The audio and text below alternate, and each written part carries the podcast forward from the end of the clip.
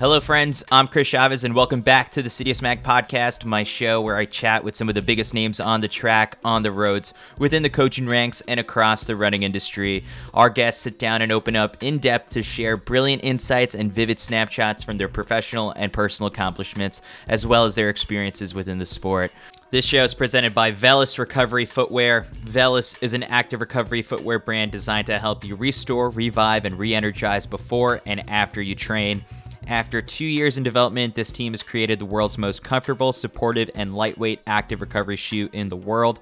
We talk a lot about high performance and training on the CITIUS MAG podcast, but I want to take a second and tell you about something equally important to performing your best, and that's recovery. This is something that I've learned over the years, and I can't stress it enough. Take the time to recover properly. One recovery trick is to make sure that you're putting on the right footwear after your run because your feet take a beating, whether you're training or you're racing. And a new brand that Kyle and I have discovered over the last couple months is Velous Active Recovery Footwear. This brand was started by three athletic footwear industry veterans that really know what they're doing. They created what they call tri-motion underfoot technology that cushions, supports, and flexes in all of the right spots and is engineered to let your feet heal faster and better Plus, these shoes are so lightweight. I've been wearing them for a while now and absolutely love them. I rock them to and from a track workout. Kyle puts them on after races. Velous Active Recovery footwear should be in your footwear mix and part of your plan to perform at your best. So check out Velous Footwear at velousfootwear.com. That's V E L O U S footwear.com. Grab a pair today and get 20% off with discount code CITIUSMAG20. Use capital C and capital M in that discount code, CITIUSMAG20 at checkout. Now you can experience what recovery footwear should feel like. I also want to take a quick moment now to shout out all of the supportive listeners on Patreon who keep us going strong. With your support, we're able to plan for on site coverage at races this fall. It helps us with travel costs, it helps us with website and podcast expenses, it helps us with editing across all the different shows on the CITIUS MAG network. You can see all of the work for yourself on YouTube, this podcast feed, Instagram, Twitter, and of course, CITIUSMAG.com. So a big shout out to Dan Mazzo for signing up within the past week. If you want to join this loyal legion of backers that keep us going strong, sign up today at patreon.com slash CITIUSMAG. On Patreon, you can donate anything from a dollar a month, and we even have some people who contribute 20 or $30 a month. And for those of you who are unable to commit to a monthly contribution, you can also make a one-time donation by sending any dollar amount over to CITIUS MAG on Venmo. Consider Venmo like a virtual tip jar. If you chip in, attach any message you want, we'll shout it out on the next pod. So shout out to Paula Duran for the generous tip within the past week. And last but not least, I'm grateful for all of you who take a moment to shout out the podcast on your Instagram stories and on Twitter. The athletes and guests also appreciate the love. And if you haven't already done so, make sure you're subscribed and you leave a little rating and review on iTunes' as Apple Podcast or Spotify. You don't want to miss an episode. Thanks everyone for your support. I've looked at the numbers, and people seem to enjoy when we talk NCAA cross country in the past. So I'm bringing back Isaac Wood, our cross country guru and the founder of the Wood Report, to break down for us what we should be watching for this season. If you go to woodreportxc.com, you'll find all of his rankings and ratings for each team. He goes through every school and every roster to project who will be competing at this year's big dance in Stillwater, Oklahoma on November 17th. We've got an interesting season on our hands with NAU going for its sixth title in seven years, and NC State looking to become the first women's team to go back to back in over a decade. Isaac has some bold takes on those teams and so much more. I've transcribed some of his big takeaways so you can find those and his rankings at CITIUSMAG.com. Let's get into it. Here is Isaac Wood.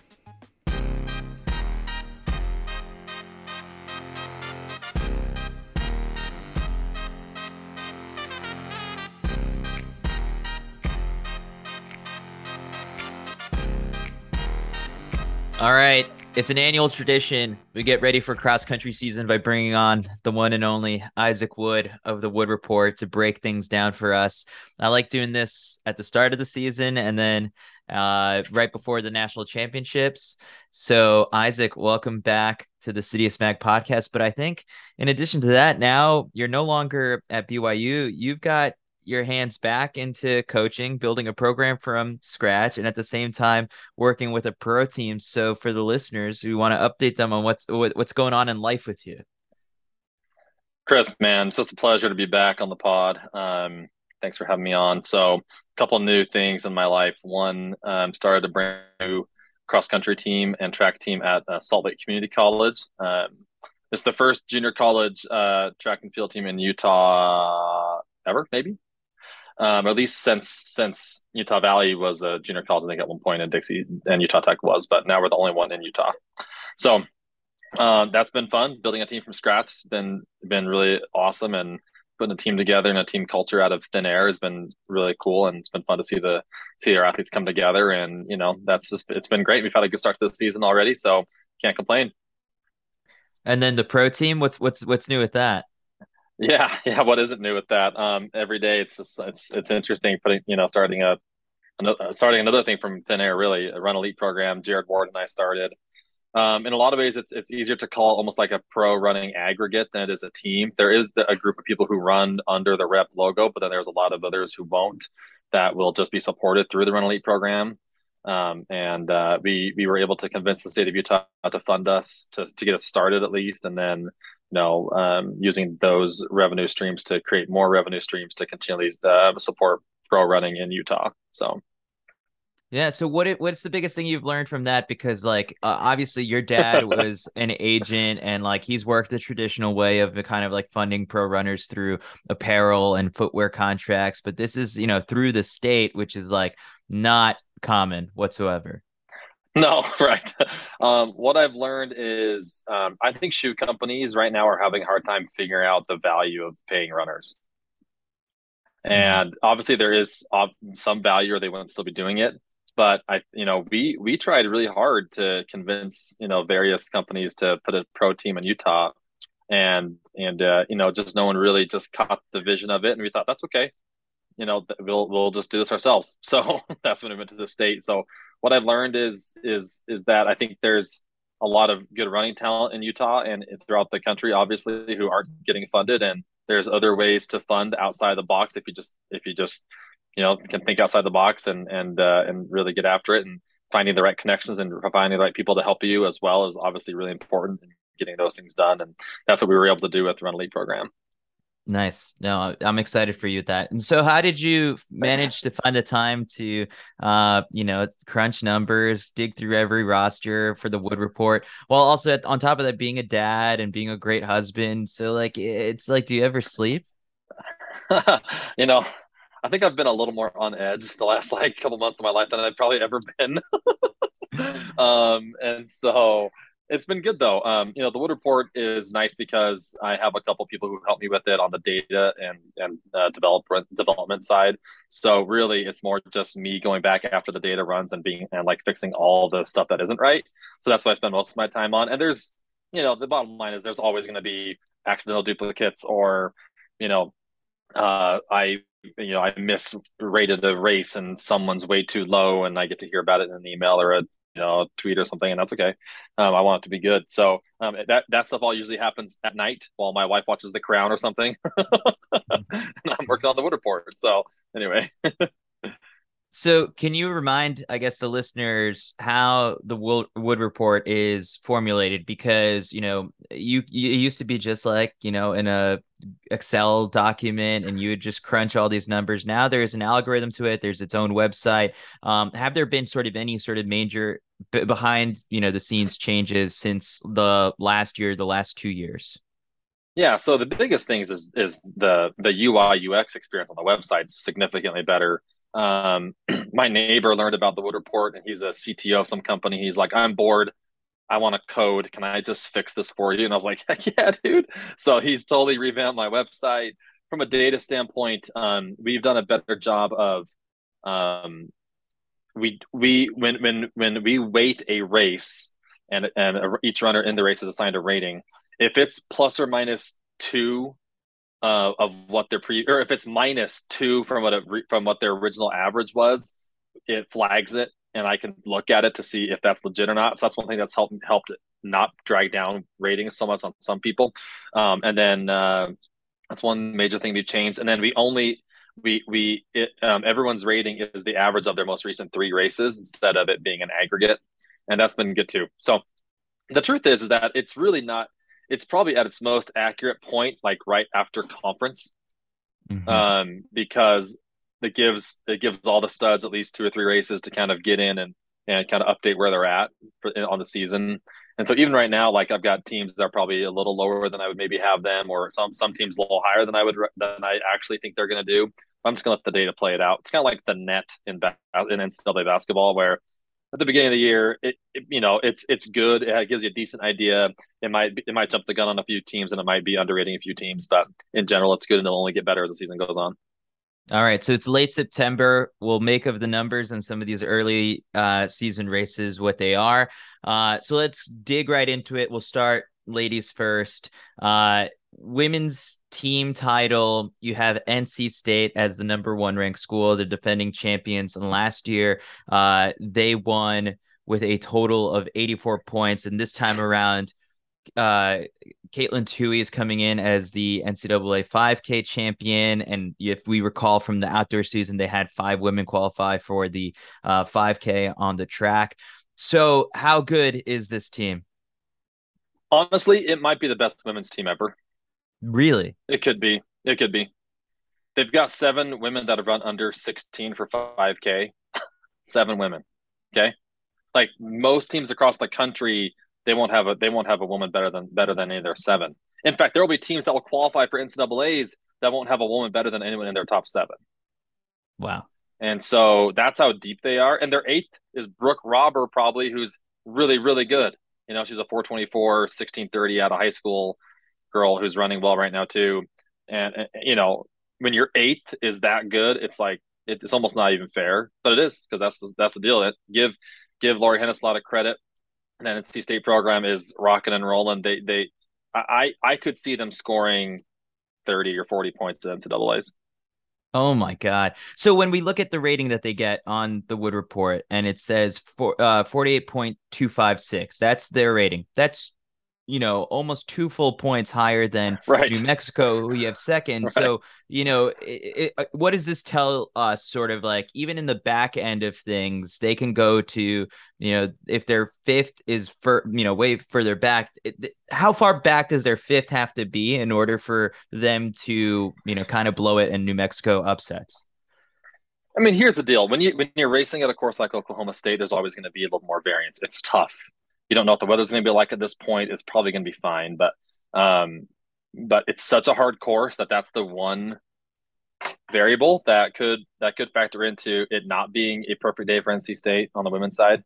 And I think New Mexico, Alabama, Oklahoma State themselves will have something to say about about about you know me thinking NC State's the best team in the in, maybe ever um, because you saw the way Natalie Cook and, and Taylor Roe looked uh, this past weekend. They look really good, and when you're on your home turf, there's just a comfortability there and a familiarity that allows you to run a little bit freer and a little bit a little bit more relaxed. So um, certainly, you hate to really put something out there like that, but you know. I, I don't think I've ever seen a team on the women's side this this deep in the last long time.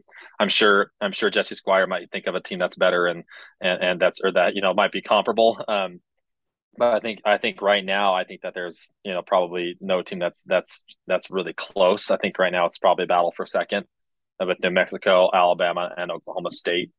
Um, Alabama is criminally underrated on the women's side. I, I'm I'm not even sure what people are like maybe they know something that I don't, but I don't think so.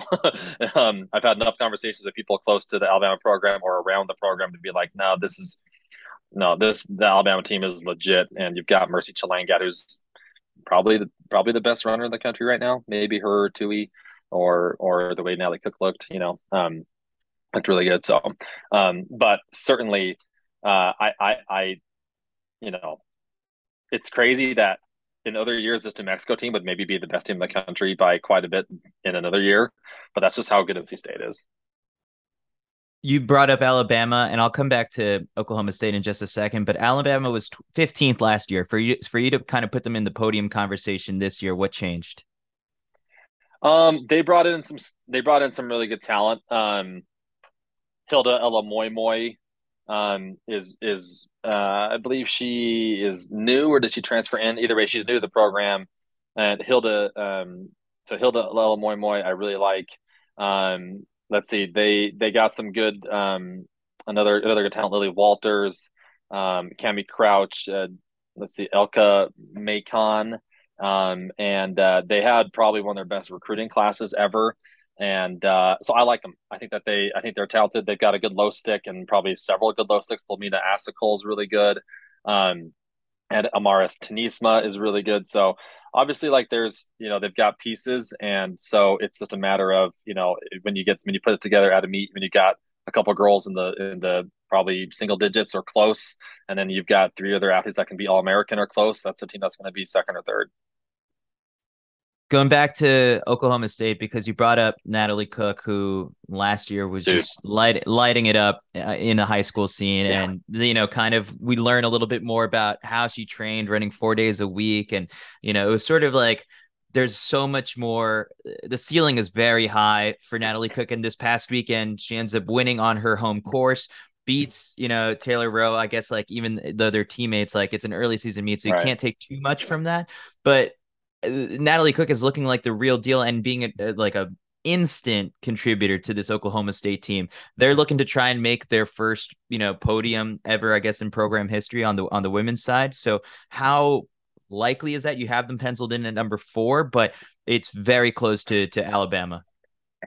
Yeah, I mean, I think they're in, them and Alabama probably interchangeable for that third or fourth spot. Um, you know, you have to give Dave Smith a lot of credit for what he's doing with Natalie Cook right now probably the hardest job as a cross country coach is taking someone who's really, really, really good and helping helping them get even better. Right. That's probably the hardest job because a lot of times, you, you know, a lot of, a lot of times those athletes are pretty. I don't want to call them tapped, but you know they've been they've you know there's not as much ceiling there obviously if they just even maintain how good they were at the high school level they can still be very relevant in college but he's already elevated her there right and i think that's you know phenomenal for for what um, for what they're doing. And and you know they've got depth behind them. They added a, a new a new athlete, Billah Jepkirui, who looked really good. Um, Sivan Auerbach and Gabby Hentemann are good. Heidi DeMeo, Stephanie Moss. So they're they, they're they're pretty deep. Um, but you know, outside their depth, they've got two really good low sticks. Probably probably better than Alabama's low sticks. So the battle between Bama and Oklahoma State will be on their back end, three, four, five. Friends, Tracksmith is back supporting the CITIUS MAG podcast. They were behind us during the World Championships, and now they're backing us this fall. Tracksmith is an independent running brand inspired by a deep love of the sport. Their new fall collection just released and is now available. It features staples ready for all of your training and racing needs. Inspired by classic team kits, their Van Cortlandt collection features lightweight 209 mesh and performance silhouettes. For training, their Van Cortlandt Grand Shorts and their Van Cortlandt Tee are some of my personal favorites. And then on race day, the Van Cortlandt singlet helps me feel fast and stand out on the course. Because everyone knows when you look good, you run well. I wore that at last year's New York City Marathon and I was planning to do so again, but I've got some other exciting plans for race day. This year, I was hoping to fundraise for the Release Recovery Foundation, which is a nonprofit supporting those in need of substance abuse and mental illness treatment through scholarships. I run with them in Central Park every Monday, and I've shared a few of the stories from the friends that I've made through release on this podcast. Tracksmith is allowing me to give back. When you use code CITIUSMAG at checkout, you'll get free shipping and 5% of the sale will go towards the Release Recovery Foundation. So get decked out in amazing Tracksmith apparel and help someone out in the process who may be struggling with their addiction or mental health. Use code CITIUSMAG at tracksmith.com today. The last time that people were out on this course, it was BYU who came away with the with the team title they're down at number six in your rankings. It seems to be somewhat right of a rebuilding year of sorts. Which, if sixth place is your is your rebuilding year, that's that's kind of most you know schools would take that. But what's happening uh, at BYU under Coach Taylor this year that's different than than years past? Because I guess one thing that's just a common trend across all of the NCAA is that you have these people who stayed, you know, the extra year, you know, because of COVID, the COVID year, or you know, injuries being, you know, sixth year senior. And so the number of people who fall into that boat um, are fewer. And BYU, I guess, is kind of one of those teams that that reap the benefits of that over the last two years. Right.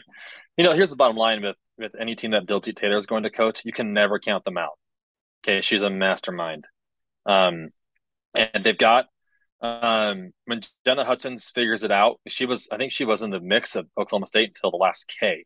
And so when she gets that right and she's able to to to feel good that final K, which she will, all of a sudden you're looking at a team that's got, you know, two or three girls that will be all Americans and NCAA's, and you know they they've got a sneaky podium shot opportunity as well.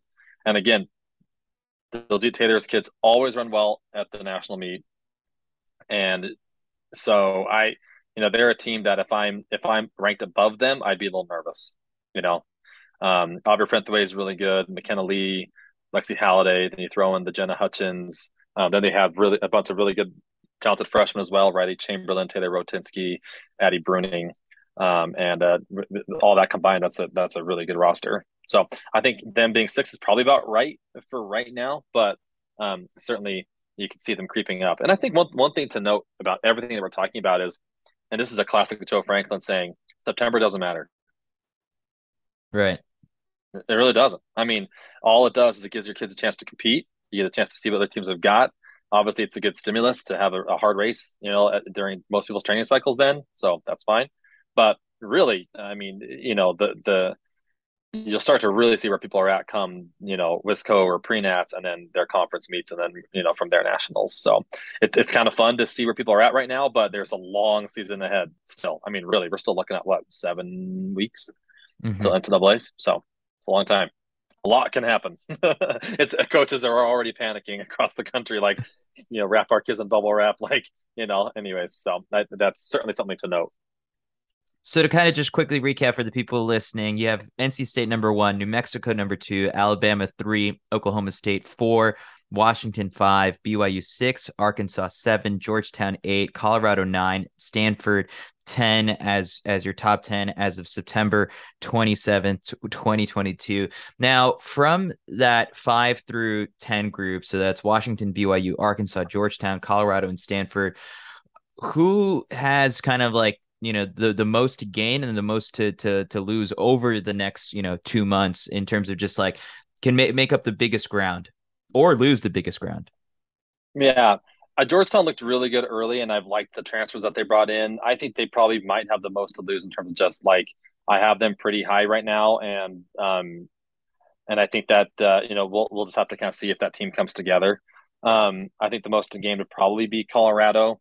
Um, again, another kind of you know you know something you can't count into a into data or ratings you know is coaching and you know we all know the wetmore factor and you know and obviously coach burrows as well you know um those those women are good and uh I think that they would have even finished better over the weekend if if Hannah Minuti, I think uh, I think she DNF'd, but had she finished, they would have finished a little higher. Obviously, had she run well, I guess is what I should say. But I think they have a lot more to gain. They'll they'll keep getting better and keep climbing. Um, Stanford is interesting. You know, they've got some really. I mean, bottom line is, you know, from a talent perspective and from a recruiting standpoint, you know, they they bring in the best kids year in and year out in, in a lot of ways. I mean, you know, there's there's probably not a better recruiting class in the country year in and year out than what Stanford gets over the last 10 years, right? So I think that, you know, that that is a big question mark for me for them right now is can they take what they're bringing in and keep developing them and get them to a point where they can be maybe a factor in, in, in a podium conversation. For right now, I think that's a decent spot for them. Um, again, another another coaching factor would be Lance Harder at Arkansas. And I mean, he's always. I mean, his kids are always going to be ready. It's a, honestly, it could be a golden era for for women's distance coaches in NCAA.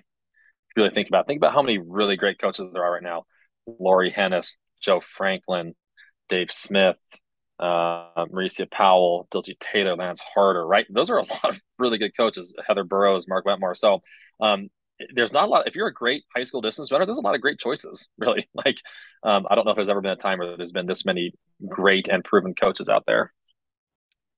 One school that I didn't mention in that top ten that you have pretty far back at number 18, Notre Dame. They were fifth last year. They lost a couple pieces, but why sort of the major discrepancy there between uh, you know, last year's finish and where you have them at, you know, right now? That's a good question. Um, a lot of it is probably just due to some early season races that maybe didn't that I they were either rated poorly or or they weren't, you know, looking quite as sharp as maybe they would be. Maybe they tempoed it. Um, obviously I like Maddie Denner. Um, I like I like um, they had a nice pickup in Charlotte Bednar, Olivia Markezich, Anna Sophia Keller, Katie uh, Katie Thronson was a good bring a good girl that they brought over from uh, Tennessee. Um, so you know, I think that they'll climb. That's another team that will climb. Them and Northern Arizona is a little low based on how really well they ran at Oklahoma State. Um, they're low only because I, I didn't have them quite as high, so it'll take a few more meets, I think, to kind of bring them up to speed to where they are. But also, that's I do that for a reason because what if it was what if they just had one great day, and you know that you're usually you're you're usually um, an average of your three best races, anyways, right? Like even in recruiting, you know, I want to look at an athlete's three best marks average to kind of get a good idea of what they're really at. And similar here, I, you know, you kind of want to get a you know more data, a little, a little larger sample size than just one meet to really find out where where a team is at. Say something nice about uh, my boy uh, Dylan Sorensen's UNC squad because uh, you know I have them kind of pegged here just sort of a little bit as a as a sleeper squad. You've got them at number 16, but you know I've seen them in other places a little bit higher up. So what what stands out to you about uh, the Tar Heels? Dude, I'll say lots of nice things. Dylan Sorensen's a great guy one of their best runners. My brother was her high school coach. Of course, I have positive things to say about Carly Hansen. Um, you know, uh, but Carly Hansen and Bryn Brown are really good. Um, and uh, you know, they they they bring back a few others that were in that really good freshman class that they had with with Carly and Bryn. Um, and so I I feel like you know we'll kind of get to a better feeling for where they're at probably after after the middle of October. Um, they're definitely going to be going to be a team that's going to be coached well, that will be ready to run well uh, when it matters. Um, again, they had another good recruiting class, bringing in Ava Klingbeil from Colorado and uh, bringing in Fatima Alanis, and then they've still got Sasha Neglia as well. And so they're they're they're a solid team with lots of good talent. Um, so you're probably right in saying that they they they might be more of a top ten ish team than they are right now. But to be honest, that's a hard thing about this is there's probably 20 teams that 25 teams that that think they're a top 10 team, and then only 10 actually get to do it. So who do you have pegged as as your sleeper team to watch? That could probably you know aside from you know a UNC crack that top 10 or fall into just a space that you you know probably wouldn't have guessed a month ago. Yeah yeah I've got two. One of them is I don't know. I might there might be just something I don't know okay? And someone could tell me later but I like Florida's women. They're not mm-hmm. even ranked I don't think. But I've got them 12 I really like Parker Valby, um, Angelina Perez, um, Imogen Barrett. Uh, those are the three I can think of without having to look up anyone else. Um, I like Florida, so you know maybe I'll get uh, uh, you know an email from Solinsky saying, "Hey, dude, uh, here's why." But I like them. Uh, the other team I like, and this is a bit of a homer move, but I'm going to do it. Is Utah Valley. Mm-hmm. They ran well at the Jamboree. Evelyn Kemboi's um, probably a top t- 10 to 15 girl at NCAA's on the right day um, and with a low stick like that at NCAA's, and they're pretty deep. Um, they've got a really solid six or seven athletes. You know, they're they're a team that could crack that top fifteen on the right day, and I've seen them a couple times in person this year already, and they look good. On the individual side, is it Katelyn Tuohy versus Mercy Chelangat for for that you know number one spot?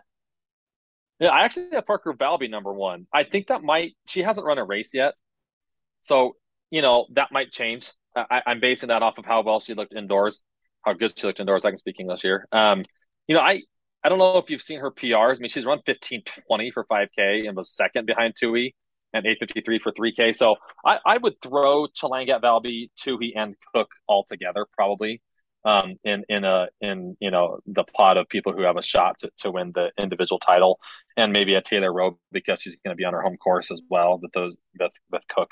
So I, I like that. I like those um, those four or five. The scary thing is though, Chris, do you know who comes after those four or five? Like three or four more NC State girls. That's how good they are. Mm-hmm. Yeah, I just mean, noticed yeah, that when I click on in, the individual yeah. rankings. Yeah, right, right. That's how, dude. They're so good scary.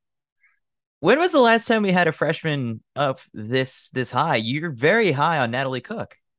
Oh, I like Natalie Cook a lot. That's a dude. She took down a big time field, and uh, I think that I think she showed some real moxie, moxie that you that sometimes you don't see. Um, and I like I like that a lot. Um, yeah, when was when, when was there a really good freshman at that level? Jordan Haley. Yeah. Um, man, there's got to be some others. I'm just, you know, I'm kind of in JUCO mode, I guess. I'm just kidding, yeah, but right. uh, I'm trying to think, trying to think of all the good D1 women the last several years, uh, freshmen. But uh, but yeah, I mean, I think Natalie Cook's. I mean that that run right there really showed something for me. The CITIUS MAG podcast is also supported by Garmin. They dropped a whole new line of watches this summer with six amazing versions of the Forerunner. I rock the Forerunner 955 Solar. It's got a touchscreen and a solar powered watch face so that you can get some extra juice when you're out for a long run in the sun. It collects a ton of data outside of the hour or two or three that you're out for a run because it takes into account your sleep, recovery time, HRV, and stress to give you a training readiness score every day so you know how you just might feel before your next workout and ways so that you can improve that score so you can crush it. It's got incredible battery life that lasts for days you will get the most out of your training and take things to the next level with the Forerunner 955 or 955 Solar. I've been wearing it for three months now and I'm still discovering new features and apps. My favorite feature is the morning report, which gives you an overview of the previous day, how you slept, what's the weather, what meetings do you have coming up, what workout is on tap. You can customize all of the information that's delivered to your watch each morning. It always ends with a nice note like, go crush it today, which is just what you need to get going. Visit Garmin.com for more information on the Forerunner 955 and the Forerunner 255 series that Runner's World says is more accurate than ever. Visit Garmin.com today. All right, so let's move over to uh, the men's side. And I got to start yeah. off with the fact that looking at your men's national rankings, the team wise right now, it's a little bit of a surprise. And I checked kind of like as soon as I logged on to, you know, the Wood Report XC.com that I saw Stanford, Oklahoma State, BYU, then NAU. And my first thing was like, are you sure this is this is right? Because you know, everyone figures it's like we're in the middle of NAU's dynasty, but the numbers right now don't say that. Well, we still are. I mean, if you look how close those four teams are in the ratings, it's only 0.6 differential between um, between uh, Stanford and NAU. So it's it's a toss up. Um, I think honestly, like I was really high on Colin Sahlman, and I had NAU number one until I found out that Sahlman might not be running, and I moved his rating down just in case if he does end up running, or if he does, maybe he's not quite fit. Um, or maybe they're just redshirting because Mike Smith's a genius. I don't know. I would never count out a Mike Smith coach team. Obviously, that's another that's another you know uh, coaching um, you know uh, factor. You just you know you can't put into data um, intangible. Um, look, I, I I also think that you know um, they had to do the John McNichol, not John McNichols, the coaching tree invite back to back you know with with Oklahoma State. So there's going to be a little bit of tired legs there from some of those guys who ran it, like Theo Quax, and I don't know if Theo ran even. I think Kang Neowak ran though. Um, so um, I think the one the one athlete that dropped and that hurt them the most actually is George Kusche.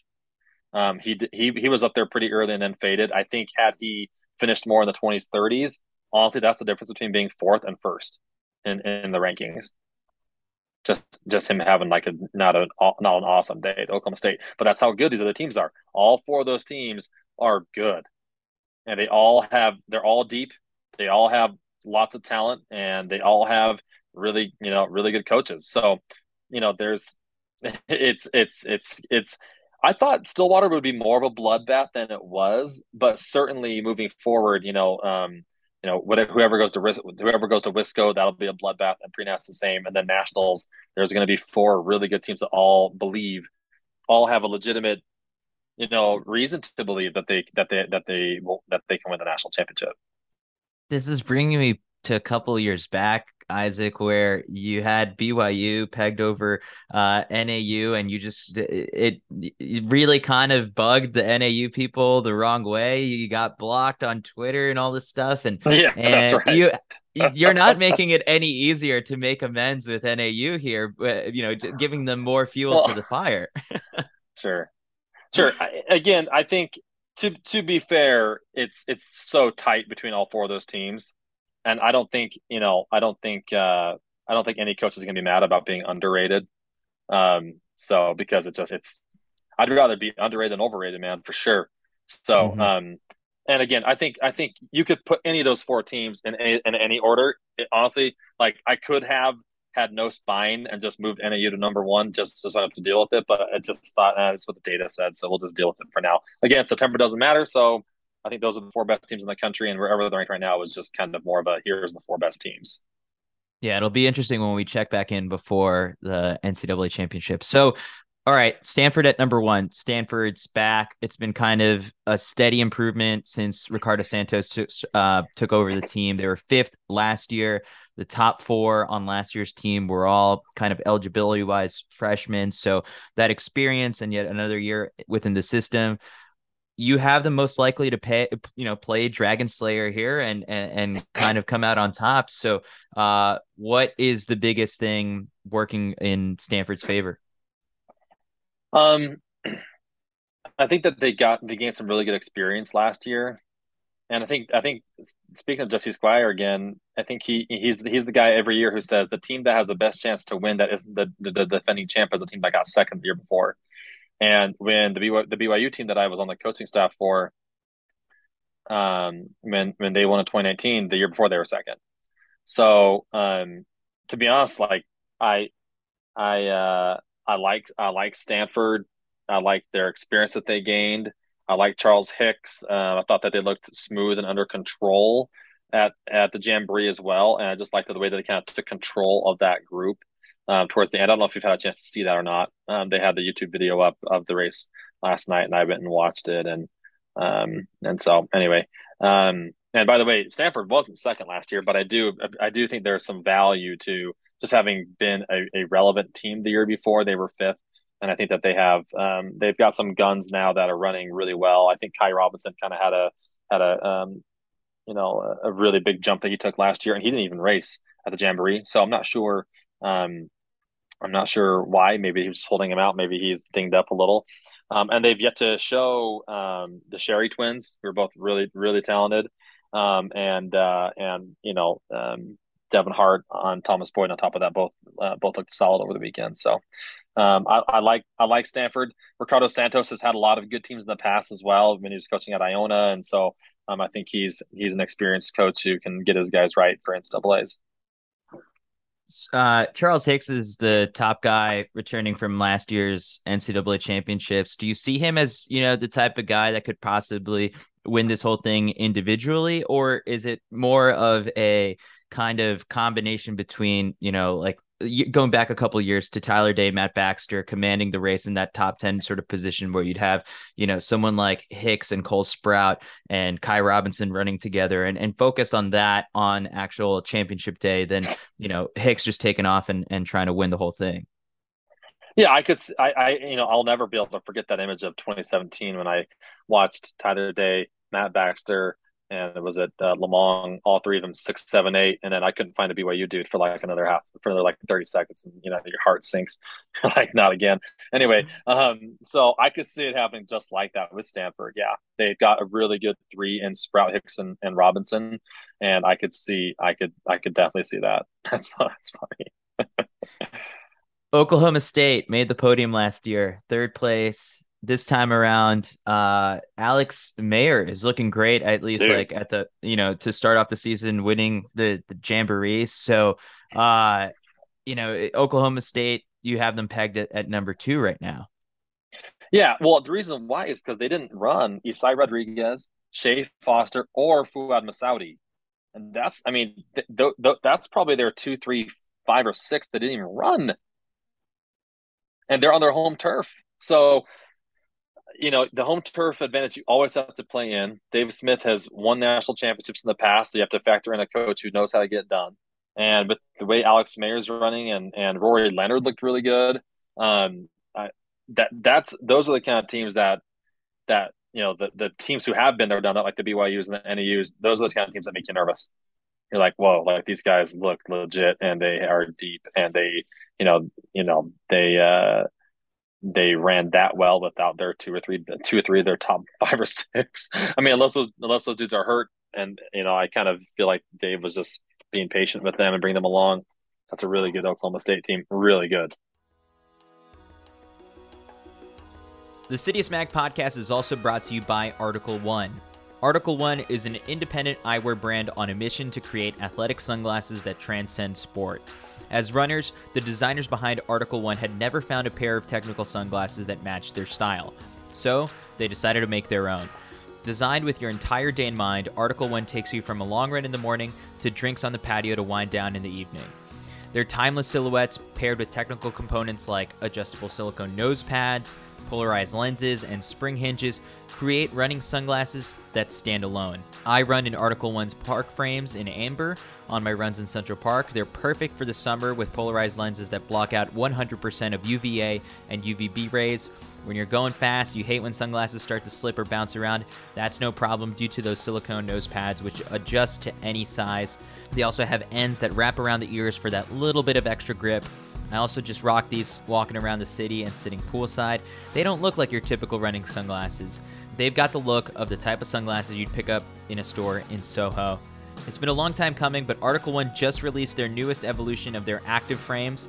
Say hello to Clifford, the H, Baron, Emmeline, and Moon. Article One is offering 20% off to Citius Mag listeners with code Citius at checkout. Go to Article One, that's O N E, eyewear.com, and enter Citius at checkout to save 20% today. Back to the show we go. Last year, BYU was seventh. You have them right now in a podium position. They're hoping to get back there. It's really cool to hear Casey Clinger's name again in the mix, and he's got to step into a little bit of the biggest shoes to possibly fill. You know, now that Connor Mantz is gone, so yeah, you know, uh, Garnica is also another guy who's more seasoned. You know, after another year within the system, can BYU return to the podium? Yeah, I mean, you know, they won the Jamboree and looked pretty good, and they did it without Garnica. Um, and I don't, I'm not sure what that means for Brandon per se. I think he's got some development to, to and some fitness to gain over the next few months. Um, but it also just goes to show you that you know uh, BYU, just like NAU and some of the others, they're a factory. You know, I mean, you just bring these kids in that have tons of talent, and they just start running with the best runners in, in, on the planet and they get a lot better. You know, I mean, imagine being at NAU where you're seeing you know the likes of some of the best runners on the planet in Flagstaff every day, and you're training with them.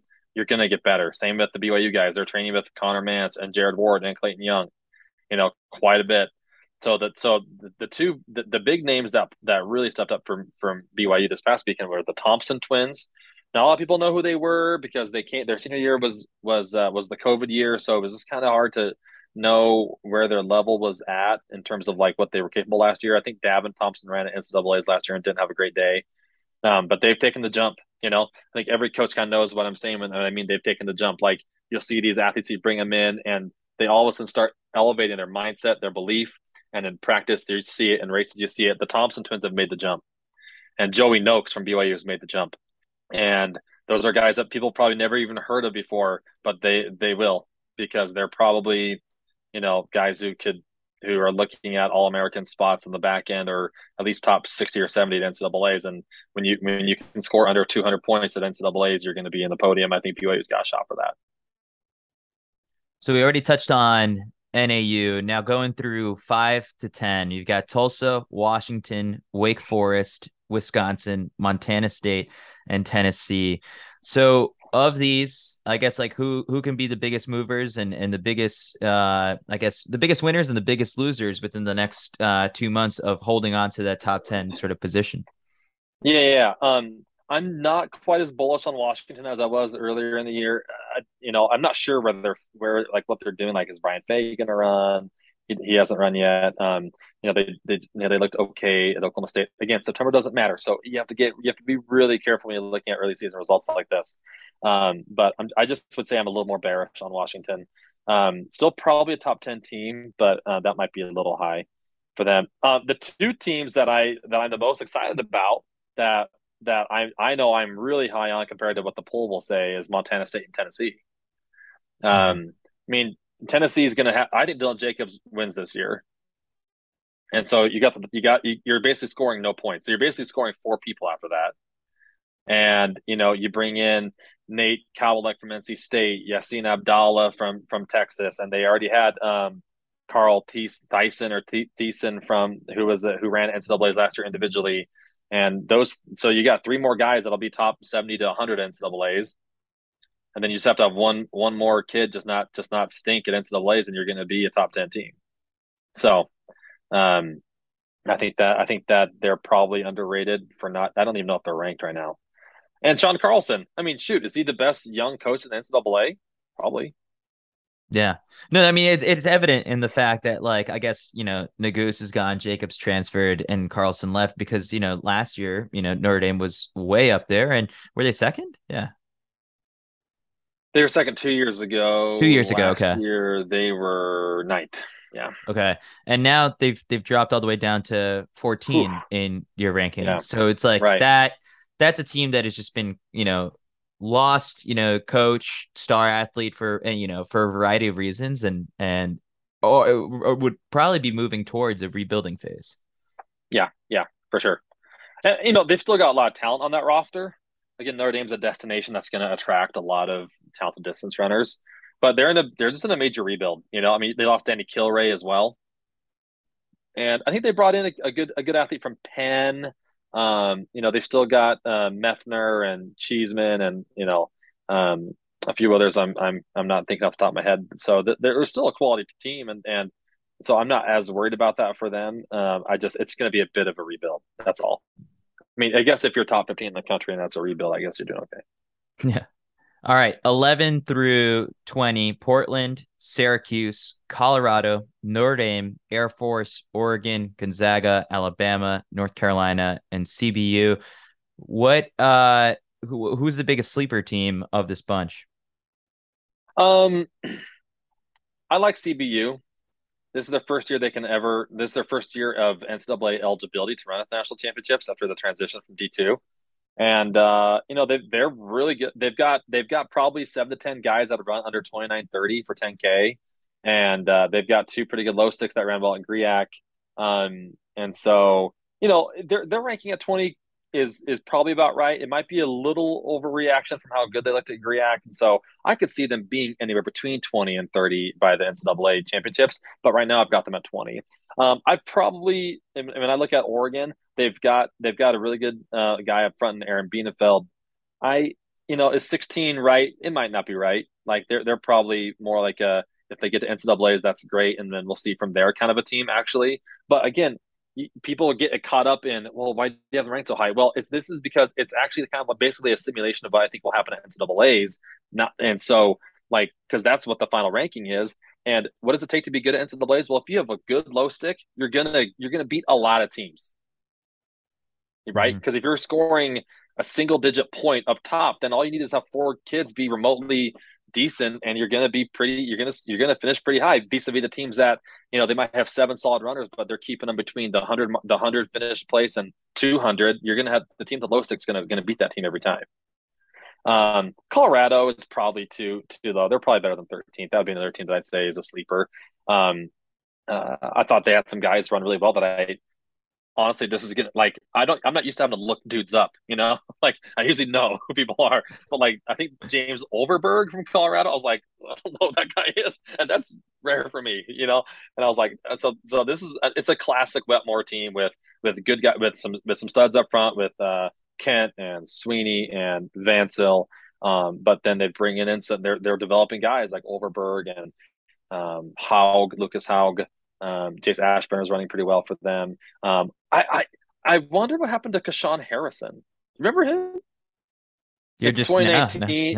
Nah, nah. in 2019, he looked really good as a true freshman. Um, he he uh, he was looking like maybe the best true freshman in the NCAA, and I haven't heard from him since. And he's a guy that I always kind of keep like in the back of my head, like, dude, if Colorado can get Kashawn Harrison back to where he was, dude, then all of a sudden they're like a top five or six team in the country, maybe better the school that you mentioned was CBU, and I had to look it up because I was like, "Who?" And then it's California Baptist University, yeah. and yeah. like you said, first year they could compete at the NCAA championships. This is like uh, kind of a little Cinderella team that could be, you know, making a big run towards the end. They just finished second. The men finished second at uh, the Roy Griak Invitational. They'll be at pre-nat, so a couple opportunities there to make some noise.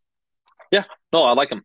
Um, honestly, the biggest shock, and this is maybe not even a part of our programming today, Chris, but the biggest shock for me over the weekend was was the guy who won Griak. Okay. Okay. Is a guy from Michigan us. State. Yeah.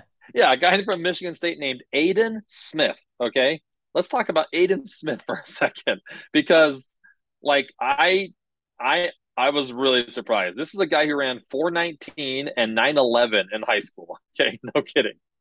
And he goes out as a, I think he's a sophomore, and he wins Roy Griak. He's a junior. His best, his best track PR is 814 in the 3K, which is that's good. I mean, I'm not going to knock an 814 guy, but that's not. You don't look at that guy and think that guy's going to win Griak. and he, he did. did. so kudos to the coaching staff of Michigan State and to Aiden Smith for probably having the best summer of his of his life, and uh, because that's an unbelievable win for a guy for a guy who, who, you know his best his best mark before that was an 813 3K. So pretty cool. Hey, that's why we love the sport, right? Isn't that why we love mm-hmm. it? Yeah, because like it it's the bar of entry so low, and all it takes is one good summer and some significant dedication and just changing your belief and you can be a dude who's winning a major invitational pretty cool the Citius Mag podcast is also presented by Final Surge. No matter if you're an athlete or a coach, Final Surge helps plan and attain both short and long term training success their free online training log is compatible with Garmin, Strava, Polar, Stryd, Coros, and a slew of other apps and devices. If you're a coach, Final Surge makes planning and analyzing workouts super simple and helps streamline that communication between you and your athletes. Some of the top coaches in the world who have been guests on this show use it on a daily basis. If you're an athlete out there hammering out miles and tempo runs solo with no guidance or direction, Final Surge is also here to offer up some world class training programs get yourself a training plan for that fall 10K or that half marathon or that full that's on your calendar. They've got plans from NAZ Elite. You can hit some classics with Greg McMillan or Boston Marathon champion Amby Burfoot, who are on there as coaches.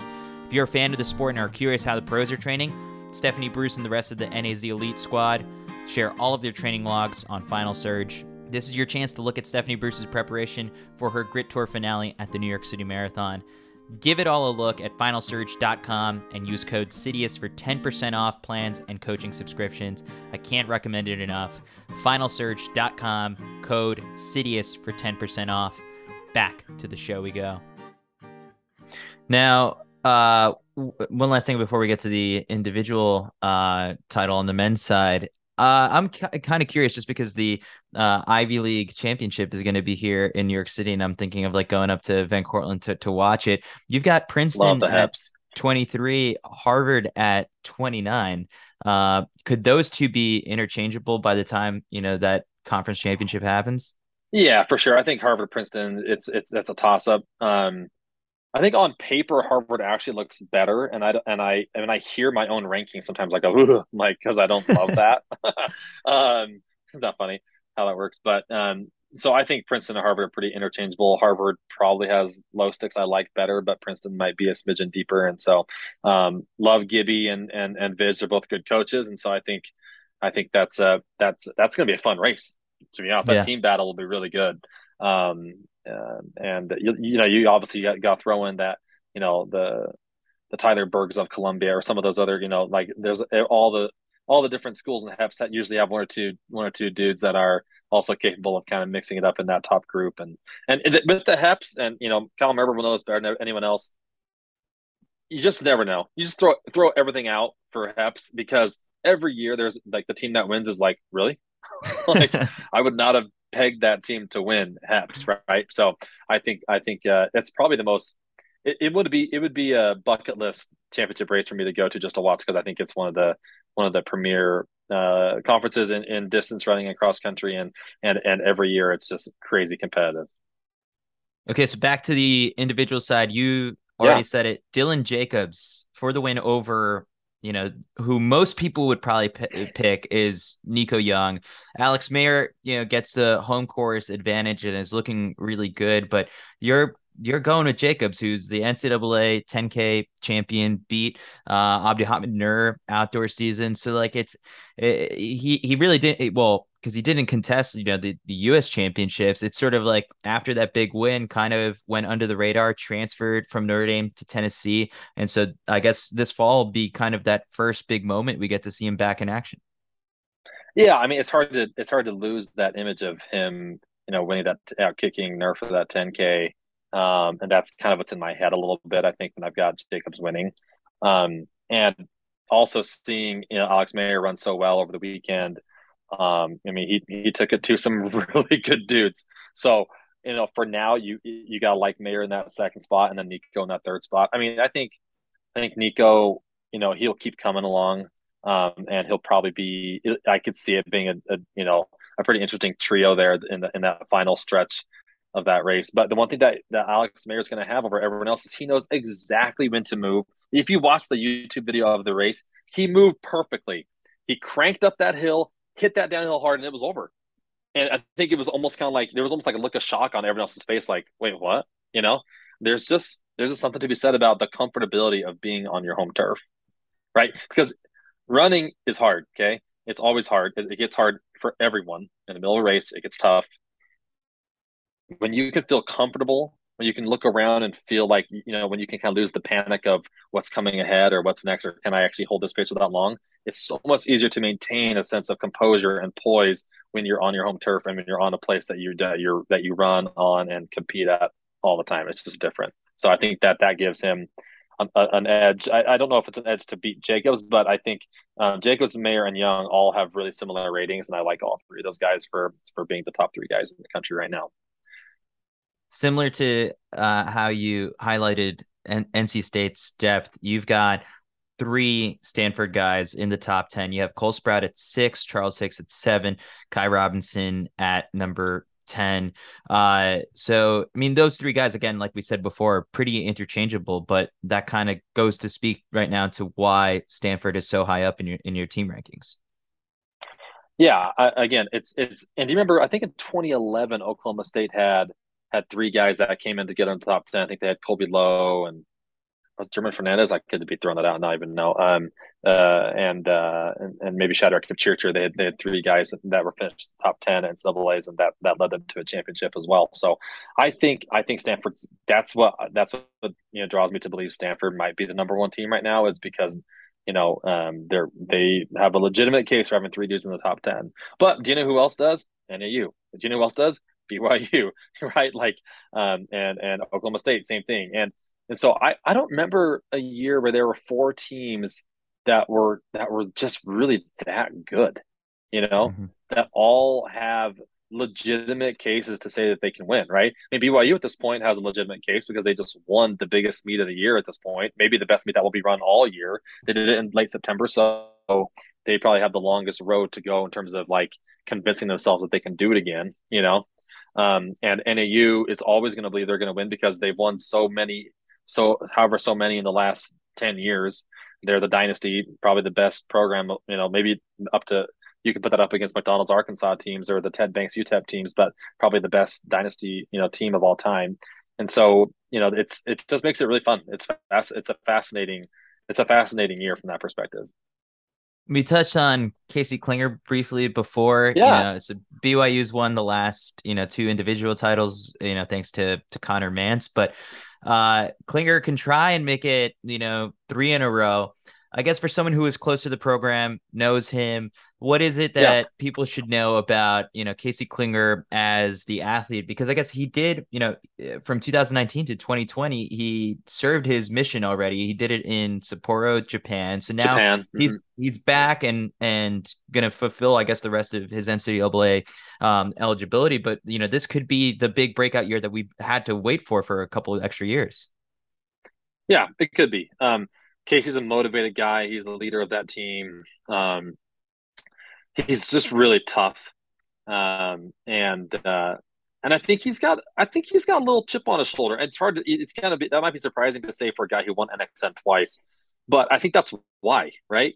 I think I think he's I think he wants to I think he wants to prove that he can not only be maybe one of the best high school cross country runners we've seen over the last decade or two, but also you know the, the, the best collegiate runner as well. And so, um, you know, he he still gets the benefit also of training with Mantz still every day. Mantz is still in Provo, and and like I mentioned, that group. And so he he will put himself in position to have a chance to do it. it just it just we'll just see if he's got what it takes at the end at the end of a 10k.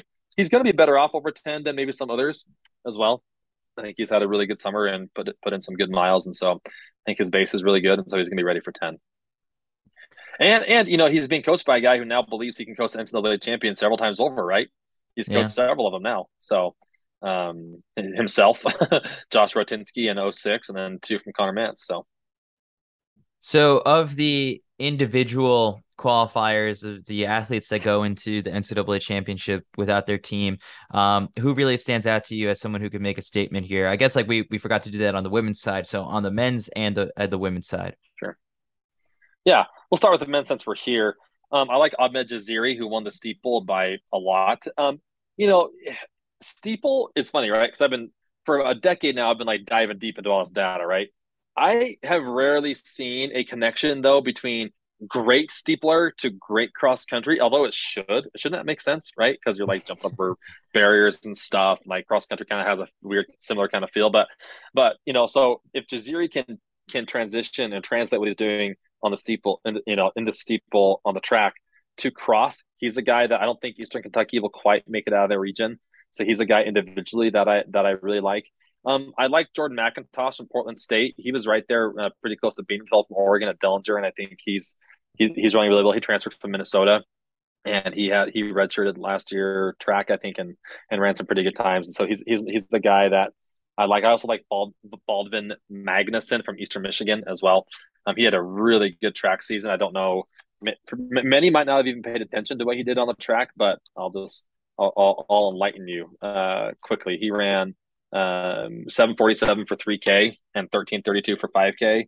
And so, unless, unless he's one of those dudes who just struggles to transition from track to cross, I think that that's a guy who's going to be uh, a really solid um, guy on a non-individual on an individual team, not on not on a not on a team running as an individual. So that's on the men's side. Um, if we switch it to the women's side, looking at athletes that will that might not make it, um, that t- their team might not make it. Um, you know, there's there's cases for like Grace Forbes from Rice. I know Rice's women's team made it last year. Um, I don't know if they quite have it what have what it takes to make it this year, and and hopefully they do for their sake. But um, Grace Forbes definitely um, is someone that I look at as as as a really strong individual, not on a team. Um, and uh, let's see who else. Um, um, maybe Perry Bockrath from Kentucky as well. Um, she she'll be another um, individual. I would think that would that would that would you know uh, be in the mix there. So um, the truth is, it's, it's it's there's probably a little bit less of that on the women's side than there is on the men's side at least this year. I don't know if that's a. I wouldn't say that that's a. There's you know causation equals you know correlation or whatever on that, but um or vice versa. But but I think that just for this year at least that there's a, a few more like really good individual men this year than that won't be on good teams than there are on the women's side. Uh, I know you've probably seen them all over Instagram and Twitter because they've gone uh, viral over the last couple days. The Santa Clara men's cross country team and those beautiful headshots of those guys. now, the team, it doesn't seem like will make it to the NCAA championships, but it does seem like they might have one guy sneak in possibly as an individual with Zach Lidoff. I think you've got him at number 47 according to your rankings. I like Santa Clara. I, I, I a I a like that they stick to their guns and they and they do what they do. They're going to do Santa Clara, and that's great. Felipe and Pete are great coaches, and they're even better people. Um, yeah, I mean, I they're probably they're a team that maybe a decade ago Cal Poly snuck into NCAA's on the men's side. It was kind of like what you know they just hit it out of the park in the West region, and in the West region, if you hit it out of the park, you're gonna have a shot, right? Santa Clara is kind of one of those teams for me or like if you get a team that that scored a lot of points early that that has a bummer day at the region meet, Santa Clara could sneak in there. I agree that they're probably on the outside looking in, but I do like Zach Lidoff. I like Nick Russell, uh, Harvey Chilcott, um, and uh, and uh, they picked up a kid from uh, from Duke as well. That that's pretty talented. So you know, they've got some good athletes, and they'll, they, they'll. The hard thing about being an individual in the West though is that's such like it's such a deep region that especially on the individual side that like they're usually the region that gets the five or six you know that gets the that gets the bump for the extra two you know because it's it's they're, they're usually you've got you know three or four guys in the top in the top 10 that aren't even on teams you know so i could see santa clara getting a couple of those So while NAU may have the hardware, Santa Clara is the most popular team in America right now. And so, you know, definitely yeah. ones to watch, I think. And, you know, who knows? Who knows if they could pull off a stunner sometime in uh, October or, you know, in early November to qualify for the NCAA championships. But Isaac, thank you so much for dropping all of your cross country wisdom on us. We'll check back in before the NCAA championships, and then after that, we'll assess how your rankings do once again and unpack all of the actions. So, uh, thanks so much for, for doing this again. Thanks, Chris. Appreciate you. Always a pleasure. That does it for another episode of the CITIUS MAG podcast. Thanks for listening and supporting. If you enjoyed this episode, share with a friend, leave a review and rating on Apple Podcasts and Spotify. If you want to contribute and support the show, you can also back us on Patreon by visiting patreon.com slash CITIUSMAG or send over any tip or one-time donation over to CITIUS MAG on Venmo. You guys are all the best. Thanks for listening. Legs are feeling good. I'm Chris Chavez. See you next time.